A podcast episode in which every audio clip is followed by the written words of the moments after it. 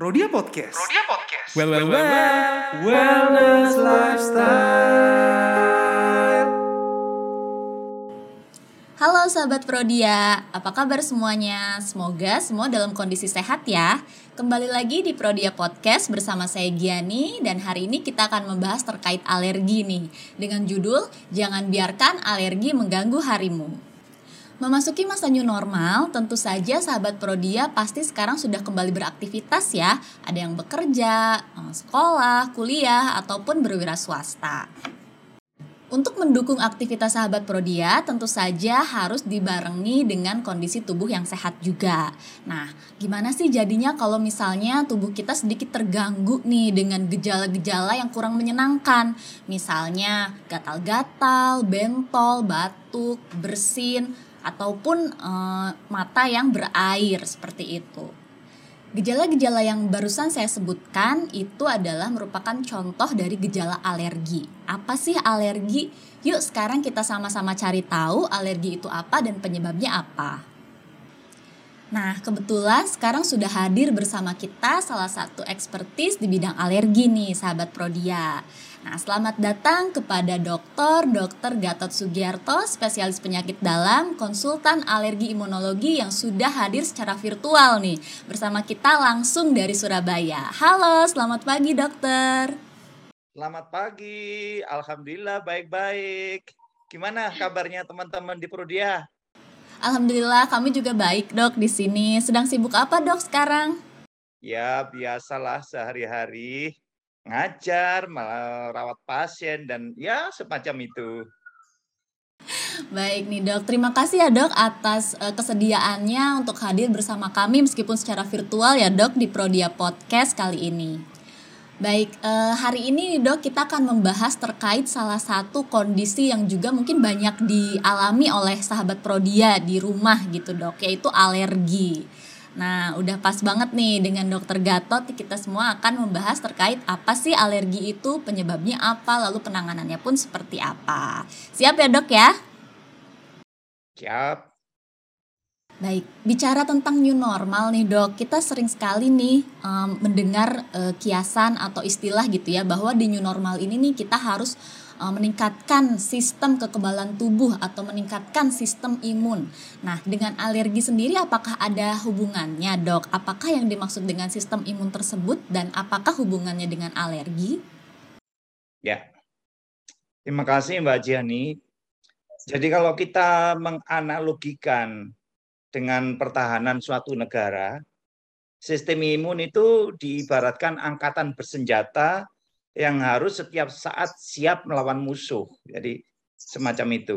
Nah, sistem imun akan memelai musuh. Musuhnya siapa? Ada bakteri atau virus maupun zat-zat asing lainnya yang masuk ke dalam tubuh dan dianggap berbahaya oleh tubuh. Maka dari itu, pada masa pandemi seperti saat ini, sistem imun yang baik harus dimiliki oleh setiap orang. Hmm. Tujuannya adalah untuk semaksimal mungkin menangkal infeksi virus corona maupun virus-virus lainnya maupun bahan-bahan patogen lainnya yang berbahaya. Nah, kaitannya dengan alergi ya nanti akan kita bahas lebih lanjut uh, dalam uraian berikutnya. Baik. Terima kasih, Dok, atas uh, jawabannya. Nah, karena tadi kan sudah uh, jelas gitu ya dok bahwa oh sistem imun itu seperti uh, tentara misalnya gitu atau seperti sistem keamanan gitu. Nah, lalu uh, apakah sistem keamanan ini bisa keliru dok gitu misalnya uh, merespon zat-zat yang keliru atau misalnya adakah error di dalam sistem imun itu sendiri dok? Ya, manusia memang tempatnya ketidaksempurnaan, Mbak. Karena itu kita tidak boleh sombong. Betul, ya. dok. Jadi sebenarnya alergi adalah salah satu aja dari penyimpangan yang bisa terjadi pada respon imun. Respon imun itu bisa saja tidak memberikan respon seperti yang diharapkan, seperti pada kasus imunodefisiensi. Tapi kalau dalam e, hal yang sebaliknya, yaitu e, reaksi berlebihan terhadap bahan-bahan asing yang sebenarnya tidak berbahaya dan tidak mengancam tubuh kita, Nah, itulah yang kita sebut sebagai hipersensitivitas atau alergi. Orang yang alergi terhadap makanan misalnya seperti alergi udang itu ya, cenderung membentuk antibodi terhadap udang yang sebenarnya tidak berbahaya untuk kita. Nah, itulah penyimpangannya. Hal itu disebabkan oleh kesalahan produksi antibodi oleh orang-orang yang punya bakat genetik alergi gitu ya. Jadi antibodi yang eh, dibentuk oleh orang-orang yang punya kecenderungan alergi itu adalah imunoglobulin E atau disingkat IgE. Padahal seharusnya yang dibentuk, kalaupun mau dibentuk adalah yang jenis imunoglobulin G. Nah, hmm. IgE yang terbentuk dalam jumlah tinggi pada orang-orang yang punya kecenderungan alergi itu akan berikatan dengan reseptor pada permukaan sel mas. Sel mas ini adalah sel yang bertanggung jawab terhadap munculnya gejala alergi. Ya. Jadi ketika ada bahan alergen yang berikatan dengan imunoglobulin E pada permukaan sel mas, maka akan terjadi aktivasi sel mas. Sel masnya lalu pecah, mengeluarkan berbagai jenis mediator, antara lain histamin, leukotrien, dan lain-lain, dan itulah yang menyebabkan munculnya bermacam-macam gejala alergi tadi. Jadi, oh munculnya gejala alergi itu disebabkan oleh mediator-mediator yang dilepaskan oleh sel mas, itu Mbak Jiani. Oke, berarti kekeliruannya ada pada e, dari pertama gitu ya dok, bahwa harusnya yang dibentuk adalah IgG, tapi e, melainkan tubuh malah membentuk yang IgE, dan itu juga kemudian yang menyebabkan terjadinya gejala-gejala yang tidak e, menyenangkan tersebut gitu ya dok ya? Iya betul. Nah, lalu uh, untuk gejalanya sendiri yang paling sering ditemui itu seperti apa ya dok? Dan kemudian nanti uh, apakah gejala-gejala tersebut dapat berbahaya nantinya ataukah seperti apa dok? Ya, gejalanya dapat beragam mbak, tergantung organ sasaran yang terkena. Kalau mengenai hidung misalnya gejalanya seperti hidung berair, hidung buntu, bersin, kalau mengenai saluran pernapasan bisa batuk, bisa sesak napas atau mengih. Kalau mengenai kulit bisa jadi ruam, gatal-gatal di kulit. Kalau mengenai mata bisa jadi mata merah, gatal, berair dan seterusnya. Jadi tergantung dari organ sasaran yang terkena. Nah, kondisi tersebut pada umumnya memang tidak berbahaya, tetapi sering kali sangat mengganggu dan menurunkan kualitas hidup ya. Jadi itu yang membuat banyak uh, pasien alergi itu jadi jengkel gitu ya. Tapi ada juga satu kondisi di mana reaksi alergi yang berat itu dapat menjadi berbahaya dan bahkan mengancam jiwa. Itu yang kita kenal sebagai kondisi anafilaksis. Nah, hmm. kalau kita menghadapi anafilaksis kita harus bereaksi cepat. Karena itu pencetus reaksi alergi harusnya bisa kita identifikasi sejak dini dan sebisa mungkin kita hindari, Mbak. Baik, baik. Uh, mungkin dokter bisa sebutkan dok contohnya dari kasus anafilaksis itu seperti apa salah satunya? Baik, jadi anafilaksis adalah reaksi alergi tipe segera yang sangat berat dan berpotensi mengancam jiwa. Biasanya dipicu oleh paparan bahan-bahan alergen bisa berasal dari makanan atau obat-obatan atau bahan-bahan lainnya ya, obat-obatan yang lain. Kemudian ada media kontras untuk pemeriksaan radiologis, sengatan serangga tertentu, bahkan pada orang-orang yang eh, sensitif, aktivitas olahraga juga bisa menyebabkan anafilaksis. Nah, anafilaksis ditandai dengan munculnya gejala alergi yang berat secara cepat yaitu segera atau kurang dari 30 menit setelah paparan bahan-bahan pemicunya. Jadi misalnya bisa muncul ruam merah di kulit, disertai biduren, kemudian bengkak di wajah, di kelopak mata, bibir, sesak nafas, dan sering kali orang-orang dengan anafilaksis ini disertai dengan turunnya tekanan darah atau shock, bahkan sampai pingsan. Ada orang yang mengalami gejala tersebut setelah mengkonsumsi makanan tertentu misalnya atau mungkin segera setelah disuntik obat tertentu uh, oleh dokternya. Ada juga yang muncul setelah disengat tawon misalnya atau hornet ya itu itu contoh-contoh kondisi uh, anafilaksis mbak. Oke baik wah berarti cukup berbahaya juga ya dok ya untuk anafilaksis ini. Nah untuk uh, penegakan diagnosisnya sendiri dok, kalau misalnya alergi itu seperti apa ya upaya penegakan diagnosisnya sampai seorang pasien itu kita katakan dia uh, mengalami alergi gitu dok? Ya, jadi penegakan diagnosis alergi dimulai dari anamnesis atau pengumpulan data tentang riwayat penyakit pasien yang dialami saat ini dan di masa yang lalu ya.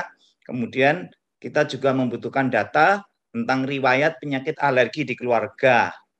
Setelah itu dilanjutkan dengan pemeriksaan fisik yang seksama sesuai dengan organ sasaran yang terkena. Kalau orang alerginya di kulit ya kita lihat bagaimana kulitnya dan seterusnya. Dan Berikutnya ditunjang oleh beberapa pemeriksaan pendukung, termasuk di antaranya pemeriksaan laboratorium. Nah, tes penunjang yang saya maksud itu bisa berupa tes tusuk kulit atau skin prick test, tes tempel kulit atau patch test, atau pemeriksaan serologis. Misalnya pemeriksaan kadar imunoglobulin E spesifik yang bisa diperiksa di laboratorium. Baik, baik. Tes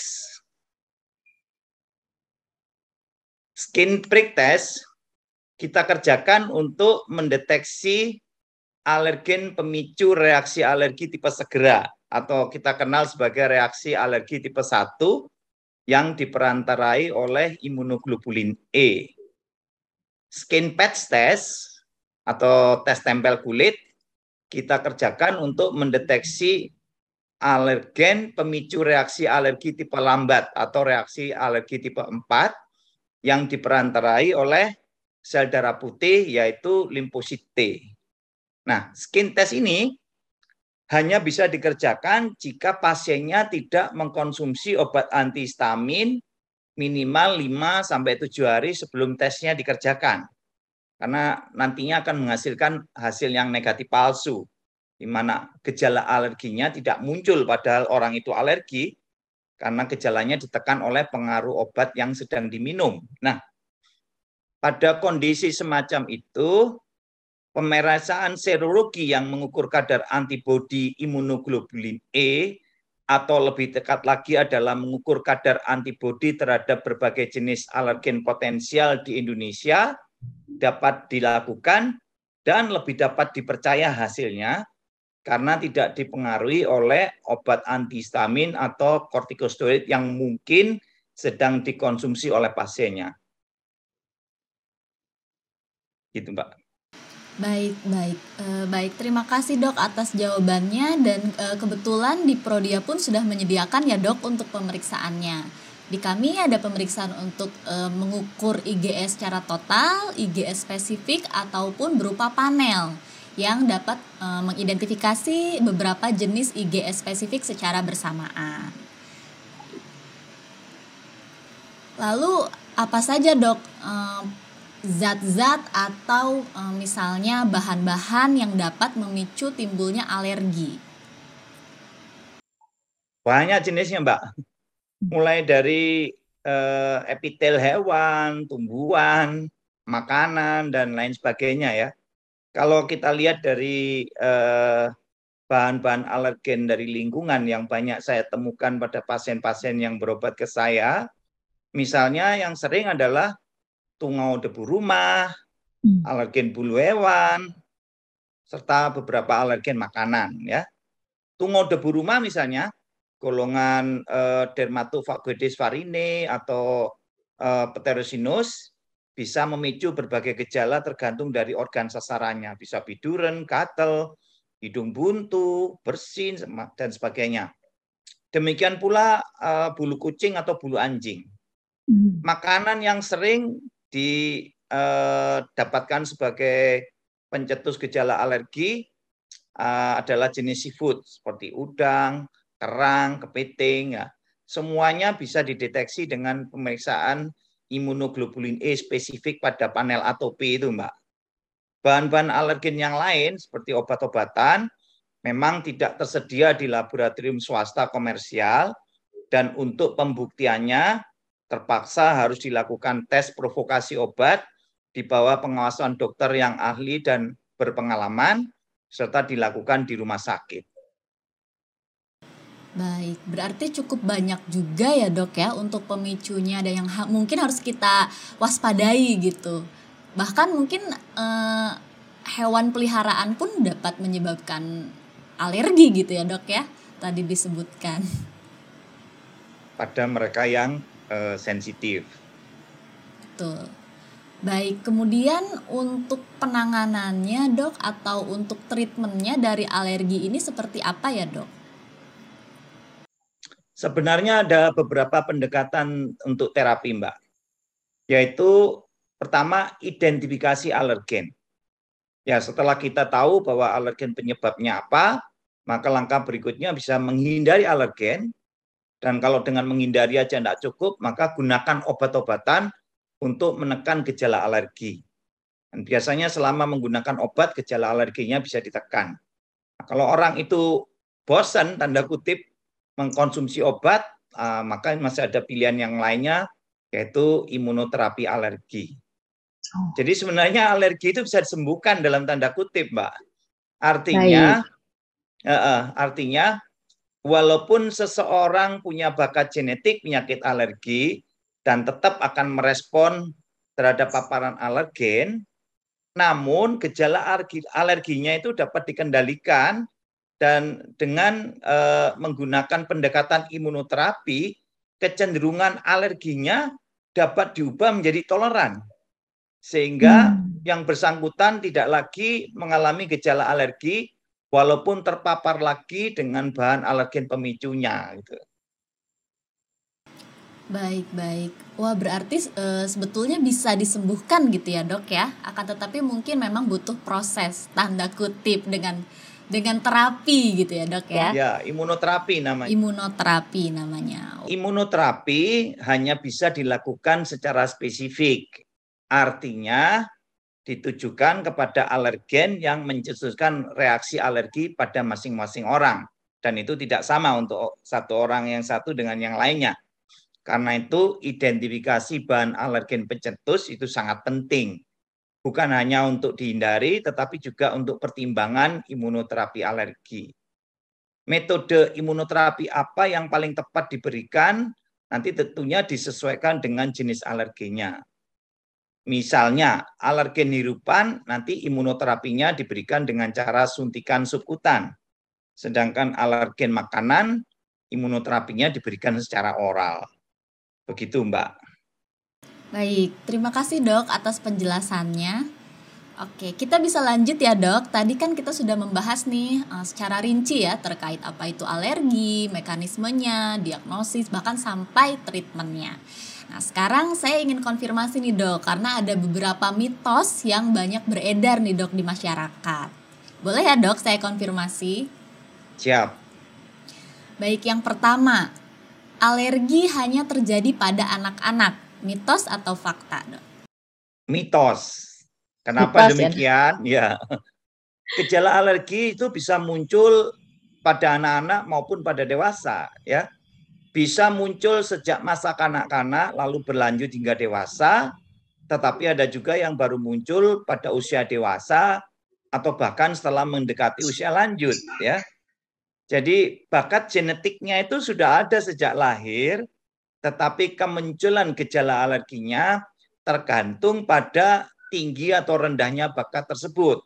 Kalau bakatnya kuat bisa muncul sejak kanak-kanak ya. Kalau bakatnya tidak terlalu kuat nanti munculnya nanti setelah usianya dewasa atau uh, usia yang lebih tua ya. Selain itu juga ada faktor lingkungan yang ikut mempengaruhi.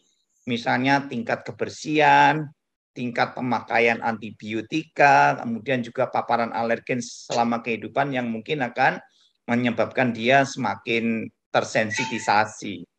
Gitu, Mbak. Baik. Kemudian berarti tadi eh, jawabannya mitos gitu ya, Dok ya. Yang kedua adalah alergi dapat menular dari seorang individu ke individu lainnya. Mitos atau fakta? Mitos juga alergi bukan penyakit menular ya. Walaupun kita tidur dengan suami atau istri yang alergi, kita nggak akan ikut-ikutan jadi alergi, bukan ya? Kenapa? Karena kecenderungan alergi itu diwariskan secara genetik, ya. Tetapi juga seperti yang tadi sudah saya sebutkan, juga dipengaruhi oleh faktor-faktor lingkungan. Jadi jangan khawatir, alergi tidak menular. Mitos itu, Mbak. Baik, berarti yang kedua juga mitos.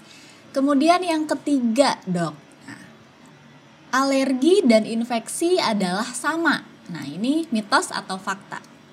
Mitos lagi. Infeksi itu disebabkan oleh masuknya bakteri atau virus atau parasit yang bersifat patogenik dan akhirnya menimbulkan kerusakan dalam tubuh. Jadi gejalanya adalah disebabkan karena adanya bakteri, virus, parasit yang masuk dan menyebabkan kerusakan. Sementara alergi itu disebabkan oleh respon imun yang keliru terhadap bahan-bahan dari luar tubuh yang sebenarnya tidak berbahaya tadi itu, Mbak. Ya, baik. Berarti e, mitos juga ya, Dok ya? Oke, dan yang terakhir nih, Dok. Dan mungkin juga ini yang e, banyak e, ditanyakan juga nih, Dok, gitu bahwa alergi tidak dapat disembuhkan dengan obat, mitos atau fakta? alergi tidak dapat disembuhkan dengan obat. Fakta. Fakta. Artinya Fakta. begini, obat-obatan yang ada saat ini hanya digunakan untuk menekan gejala. munculnya gejala, tapi tidak bisa menyembuhkan. Betul. Tapi kalau pertanyaannya dibalik, apakah alergi tidak dapat disembuhkan? Nah, itu mitos jawabannya. Karena alergi bisa disembuhkan, dalam tanda kutip dengan imunoterapi, Mbak. Oh, baik. Berarti bisa disembuhkan dengan imunoterapi. Sedangkan obat-obatan yang ada adalah untuk menekan gejala yang ditimbulkan karena alergi. Begitu ya, Dok ya? Betul sekali. Wah, terima kasih banyak ya dok. Sekarang saya jadi lebih paham nih dok terkait alergi itu apa, mekanismenya apa. Bahkan tadi sudah mengkonfirmasi ya dok ya terkait mitos ataupun fakta nih yang beredar di masyarakat luas. Mudah-mudahan bermanfaat juga bagi sahabat Prodia semua yang mendengarkan. Terima kasih ya dok ya. Amin, amin mbak. Sama-sama mbak Ciani. Semoga bermanfaat bagi semua yang mendengarkan podcast Prodia ini. Baik, nah kemudian nih dok untuk uh, sebagai pesan terakhir nih dok untuk di Prodia Podcast kali ini uh, apa nih dok yang ingin disampaikan dari Dokter Gatot kepada seluruh uh, sahabat Prodia yang mungkin sedang mengalami atau pernah mengalami gejala alergi silahkan dok. Terima kasih. Alergi memang menjengkelkan, membuat pasien-pasien frustrasi, tetapi juga kadang-kadang bisa mengancam jiwa Pasien sering kali sudah keliling ke lebih dari satu dokter untuk mengatasi penyakit alerginya. Dan kadang-kadang kalau menggunakan obat, penyakitnya terkendali, obat habis, penyakit datang lagi. Jangan putus asa. Sebenarnya ada empat cara mudah untuk mengatasi alergi, yaitu pertama, identifikasi. Yang kedua, hindari. Yang ketiga, obati. Dan yang terakhir, yang keempat adalah imunoterapi. Dapatkan penjelasan dan tata laksana rasional dari dokter yang tepat agar reaksi alergi yang Anda alami dapat diatasi. Demikian, Mbak. Baik, terima kasih. Baik sekali untuk penjelasannya dan pesannya ya, Dok ya. Semoga ini uh, untuk podcast kita kali ini bermanfaat juga untuk semuanya. Saya ucapkan sekali lagi terima kasih banyak kepada Dokter Gatot yang sudah meluangkan waktunya ya dok ya di sela-sela kesibukannya untuk berbincang-bincang bersama saya di Prodia Podcast. Terima kasih ya dok, salam, sampai ketemu lagi ya dok. Salam Mbak Jiani, demikian Selamat juga siang. untuk semua uh, pendengar podcast uh, Prodia. Selamat siang. Terima kasih dok, salam sehat. Baik, demikianlah Prodia Podcast kali ini yang berjudul Jangan Biarkan Alergi Mengganggu Harimu. Terima kasih kepada sahabat Prodia yang sudah mendengarkan, semoga bermanfaat bagi kita semua. Saya Giani Yosefin undur diri, sampai bertemu di Prodia Podcast selanjutnya. Stay healthy, stay safe, dan stay home. Selamat siang.